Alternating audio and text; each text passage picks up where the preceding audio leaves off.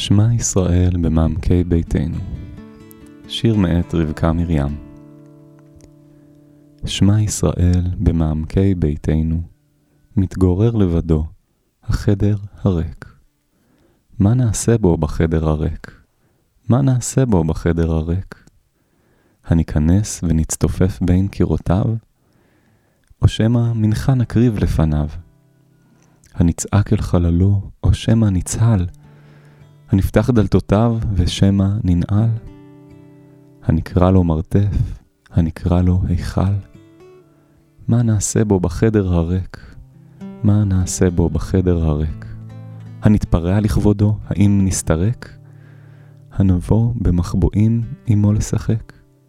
לתופסו וללחוש לו, חדר ריק, חדר ריק, חדר ריק.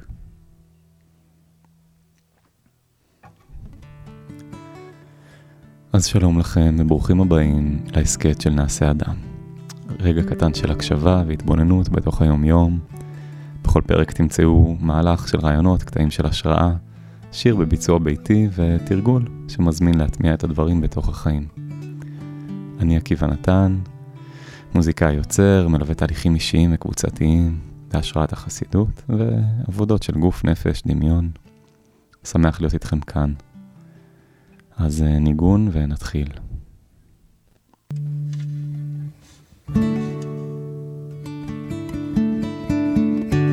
כי לישועתך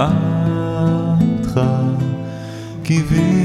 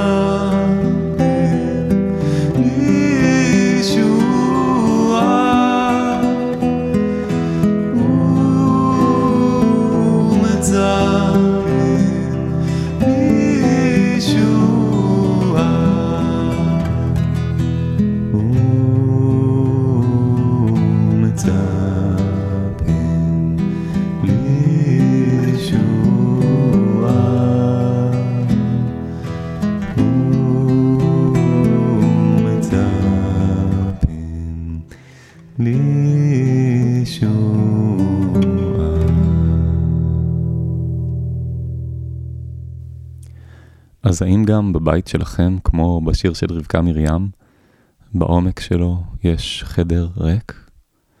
כזה שעומדים מולו בלי לדעת איך להתנהג, שמנסים למלא אותו בכל כך הרבה אופנים, כי הריק הזה מאיים, מפחיד, מערער. בסוף השיר היא מגיעה להבנה שאת הריק הזה לא צריך למלא, אלא איכשהו להיות איתו, בלחישה, בהכנעה. חדר ריק. לפני כמה שנים, בימי האבל על חורבן ירושלים, כמה ימים לפני תשעה באב, חלמתי חלום מוזר. חלמתי שאני עובר דירה, וכבר העברתי את כל החפצים. לא ידעתי לאן אני עובר עם המשפחה, והייתה בי מועקה מאוד גדולה.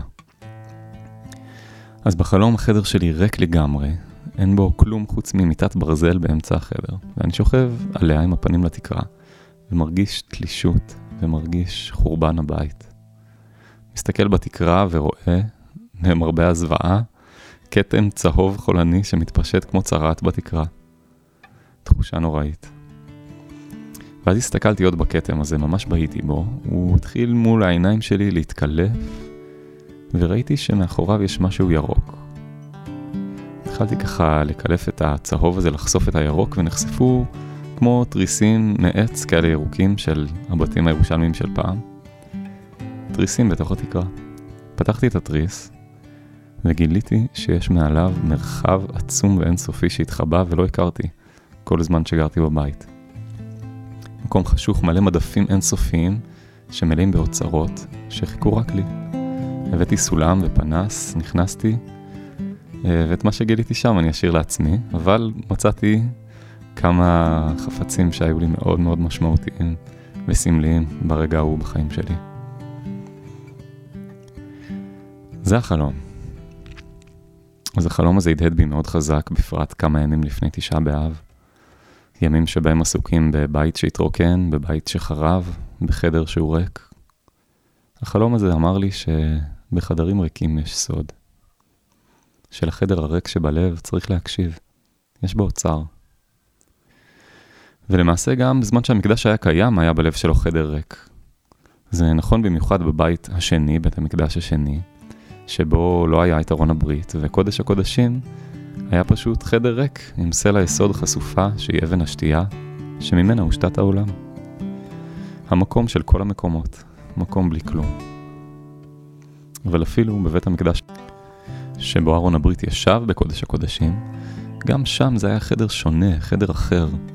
חדר אחר ביום מעמקי הבית, שלא פועל לפי חוקי המרחב הרגילים. חכמי התלמוד מחשבים את הגודל של קודש הקודשים, לפי התיאור בפסוקים, ואת הגודל של הארון עם כנפי הקרובים מעליו, ומגיעים למסקנה שפיזית זה לא מתאפשר שהארון היה שם, לא היה לו מספיק מקום. ומכאן מגיעים למסקנה המדהימה שמקום הארון אינו מן המידה. זאת אומרת שהארון לא תופס מקום פיזי במימד הגשמי, בתוך החדר הפנימי של המקדש. זה די מדהים. המקום שלפי המסורת הוא מרכז העולם, הוא המקום אשר יבחר השם, המקום, לא מתנהג לפי חוקי הפיזיקה של מרחב ומקום. ואולי דווקא כך, בלב הבית, שממנו נולדים מושגי המקום, המרחב, מוכרחה להיות איזו נקודה שהיא מעבר לכל זה, כי אולי, אולי גם המקום צריך שיהיה לו מקום. אולי גם המרחב עצמו צריך מי שיכיל אותו. ואולי בשביל זה צריך את הריק, את העין, את מה שאינו מן המידה. כאילו המקום נח בתוך מה שמעבר לו. במעמקי הבית מתגורר לבדו החדר הריק. כשאני ממלא את כל ההוויה שלי במחשבות, משימות, מושגים, תבניות, תוכניות, ממלא את כל החדרים, כל זה מבקש מקום. משהו שיכיל את כל זה. מרחב ריק שבתוכו העולם שלנו יוכל להיברא. כמו בתיאור הקבלי של בריאת העולם, על ידי יצירת חלל פנוי באלוהות. העולם כולו מתגורר בתוך החדר הריק של הבורא.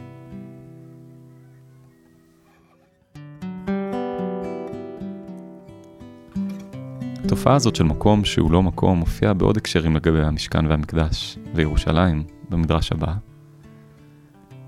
הפסוק אומר, ואת כל העדה הקהל פתח, פתח אוהל מועד. אמר רבי אלעזר, כל ישראל שישים ריבו, ואתה אומר אל פתח אוהל מועד? איך אפשר להכניס 600 אלף אנשים לכניסה לאוהל מועד, מקום מאוד קטן? אלא זה אחד מן המקומות שהחזיק המועט את המרובה. אז שוב הניצחון הזה על עניין המרחב.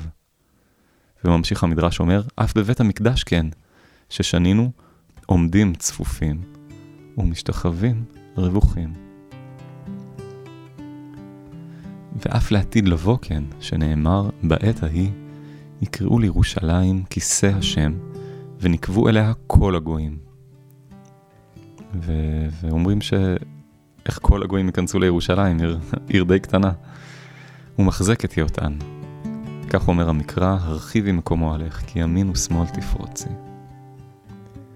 אז רק המקום הריק יכול להכיל אין סוף ולהתרחב עד אין סוף. אם ירושלים היא כיסא ריק, אז היא יכולה להכיל את כל העמים בנבואת אחרית הימים. יש בה מקום להכל. והנה עוד מפגש עם חדר ריק שיכול להוות אולי שער הפעם שיר של ישראל אלירז, מתוך הספר לבנות את החדר הנוסע. החדר. אני בפנים ונכנס פנימה. נמצא במרחק נכון מן החדר. בתוכו. שואל בחדר, היכן החדר? דברים משונים מתרחשים בו, עד כדי כך משונים. בכל פעם שאני פונה לאחוריי, משהו לידי פונה לאחוריו. אני חונה על רפסודת מזוודה מתנפחת, שומרת עליי מכל רע. מוריד מדי פעם רגל אל הרצפה שטרם הגיע. נעליי במקום מבטחים על רגליי. לא בטוח שהמקום מרובע. מזה ומזה זזים פלחי אפלה. אני הולך מפה עד פה, וחוזר על כך כמה פעמים. מחפש פתחי סתר, פינת מדרגות מפלט, מעלית, משרתים. מחר אעבור בחדר מקצה לקצה. לא יכול עדיין לומר לך חצי החדר או כל החדר הזה. החדר מכיל אותי כדרך שהשמיים מכילים את הגן באמצעו העץ. ומה בקשר לחדר הריק שבמעמקי ליבנו? באחד הסיפורים המופלאים של רבי נחמן, מעשה ממלך עניו, יש עוד הדהוד לעניין הזה של החדר הריק, אבל הפעם זו תמונה ריקה. בלי להיכנס לכל הפרטים, המעשייה עוקבת אחרי חכם שנשלח להביא פורטרט, דיוקן, של המלך העניו, שמעולם לא נראה על ידי אדם. בדרך ארוכה וסבוכה הוא מצליח להגיע למפגש קרוב עם המלך העניו, שכמובן מתחבא, מסתתר מאחורי מחיצה, כי הוא עניו. כאן החכם פועל בעורמה, הוא משבח את המלך העניו בשבחים מופלאים, וככל שהוא משבח, כך המלך הולך וקטן, הולך ומצטמצם, כי הוא כל כך עניו, מרוב ענווה הוא הולך ונעלם. בסוף, בסוף המלך העניו נעלם לגמרי, ונעשה עין ממש מרוב השבחים. ברגע הזה, המחיצה מוסרת, והחכם קולט את הפורטרט של המלך העניו ומחזיר אותו למלך ששלח אותו. סיפור מורכב, מלא פרדוקסים, רבדים ומשמעויות, אבל בהקשר שלנו, הרגע שבו המלך מגלה את פניו, הוא הרגע שבו הוא נעלם. הדיוקן של המלך הוא דיוקן ריק.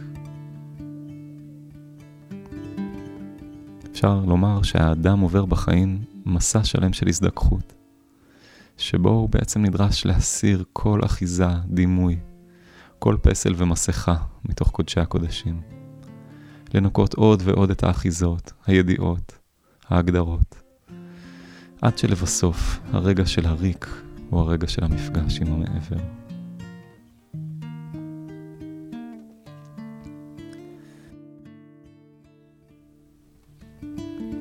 כשמדברים על חדר ריק, אי אפשר שלא להזכיר גם את הציורים המדהימים של הופר, הצייר, בשנותיו האחרונות, בשנות ה-60. פרט מתוך אחד מהם נמצא בעטיפה של הפרק. בציורים האלה הוא חוקר את המלאות המיוחדת שיש דווקא בחדר ריק. את הנוכחות הנקייה של האור, כשאין אובייקט, אין נושא, אין שום דבר שיסתיר. ההערה שבריק.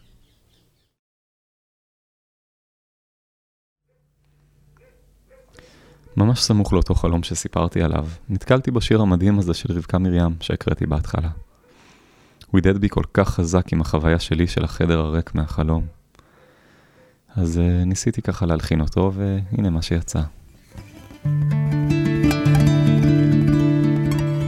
שמע ישראל, במעמקי ביתנו, מתגורר לבדו החדר הריק. שמע ישראל, במעמקי ביתנו, מתגורר לבדו החדר הריק. חדר ריק. מה נעשה בו בחדר הריק? נעשה בו בחדר הריק? אני ניכנס ונצטופף בין קירותיו, או שמא מנחה נקריב לפניו. הנצעק אל חללו שמא ניצל, הנפתח דלתותיו ושמא ננעל. הנקרא לו מרתף, הנקרא לו היכל. מה נעשה בו בחדר הריק? מה נעשה בו בחדר הריק? מה נעשה בו בחדר הריק? מה נעשה בו בחדר הריק? הנתפרע לכבודו האם נסתרק? הנבוא במחבואים עמו לשחק? לתופסו וללחוש לו חדר חדר ריק, חדר ריק.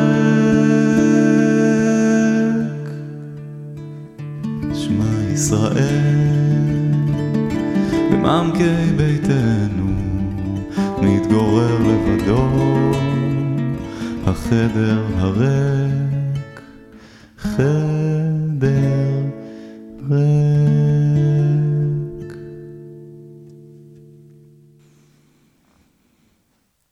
אז בואו ונצא למסע קצר אל מעמקי ביתנו. נפגוש את מה שמתגורר שם. וכרגיל נפתח בלהגיע לכאן, איפה שאנחנו נמצאים, בין אם אתם הולכים, יושבים, עומדים, שוכבים, נוהגים או כל דבר אחר. לשים לב למנח הגוף, לשים לב למשקל הגוף, איך הוא מתחלק. לשים לב לתחושות הגוף, איפה הוא מרגיש פתוח ואיפה סגור. איזה אזור בגוף מבקש כרגע תשומת לב. פשוט לאפשר לעצמנו איזה רגע של הקשבה והגעה. אולי נרצה לסדר את הכתפיים, לשחרר את הצוואר, להרפות איזה איבר שאנחנו מחזיקים אותו במתח מיותר. כל דבר שיעזור לנו להרגיש יותר נוכחים כרגע. בעדינות.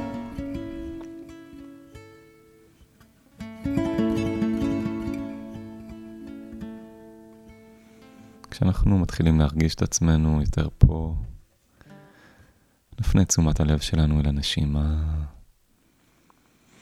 אל האוויר הזה שנכנס ויוצא. איך המסע שלו כרגע בתוך הגוף. זורם או מקוטע, עמוק או שטחי. רק שמים לב, מלווים את הנשימה שנכנסת ויוצאת. ובכל פעם שמחשבותינו נודדות, משהו צף, תמיד נוכל לשוב לעוגן הזה של נשימה, תחושת האוויר בנחיריים, בתוך הגוף, והאוויר שיוצא.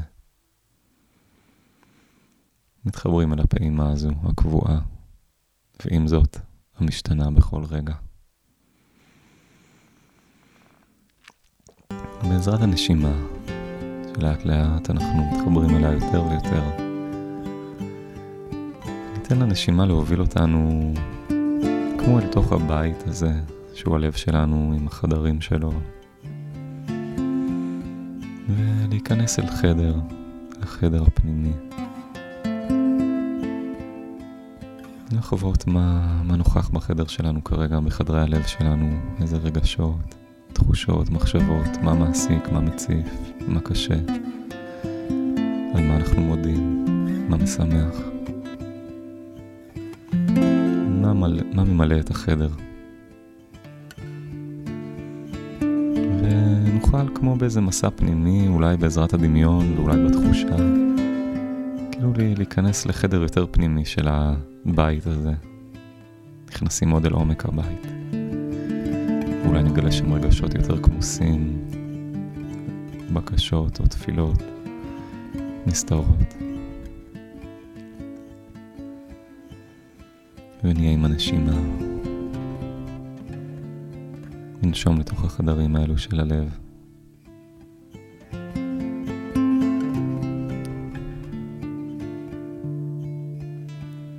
אולי עם הדמיון ככה פתוח אפשר לאפשר לו ממש לצייר את החדרים שאנחנו כרגע נכנסים אליהם. מה יש בחדרים האלה, איך הם נראים, חפצים, אובייקטים, תנו לעצמכם אפילו להיות מופתעים.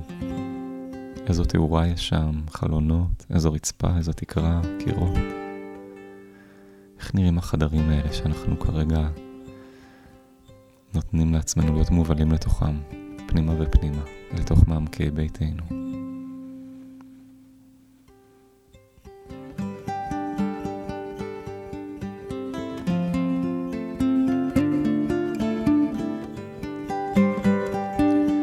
ועכשיו, אחרי שקצת הכרנו את הבית וראינו מה, מה הוא מספר לנו על עצמנו כרגע, נראה אם מתאפשר לנו להיכנס עוד יותר פנימה, אל החדר שמתגורר לבדו במעמקי הבית, אל החדר הריק.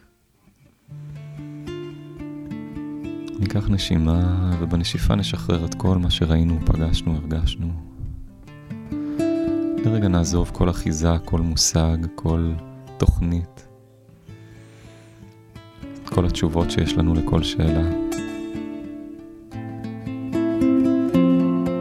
ונאפשר לעצמנו רגע להיות במקום שהוא חדר ריק. משהו שקודם למילוי, שקודם לתשובות, שקודם לרעיונות ומטרות. אולי אפילו קודם לרוב הרגשות.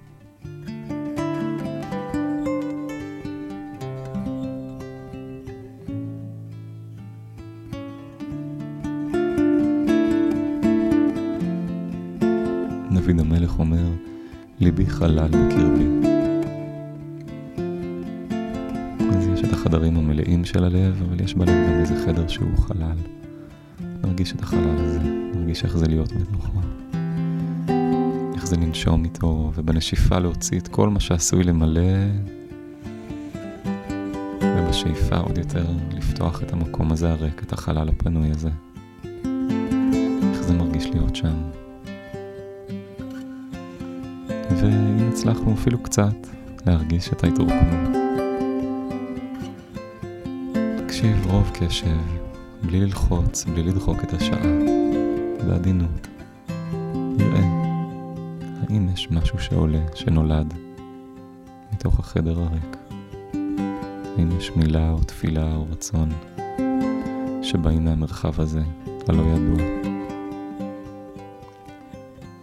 המתגלה, המתהווה. האם יש משהו שאפשר להגיד שם בלחישה?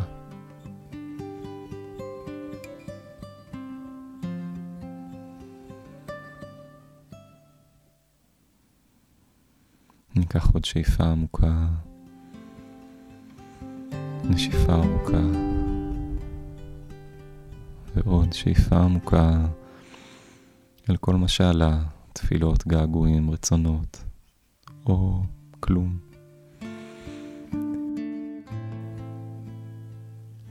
ונשיפה ארוכה ארוכה, שלאט לאט מחזירה אותנו אל תחושות הגוף, אל המקום בו אנו נמצאים. איך אני יוצא מהחדר הריק הזה, מה אני לוקח או לוקחת איתי. והעיקר, לא לפחד כלל. אז תודה שהייתם איתי היום. מאחל לכולנו בשורות טובות וישועות. האימייל שלי נמצא בתיאור הפרק ואתם מוזמנים לשתף אותי בתהיות, מחשבות, תחושות, דברים שעלו. תודה וניפגש.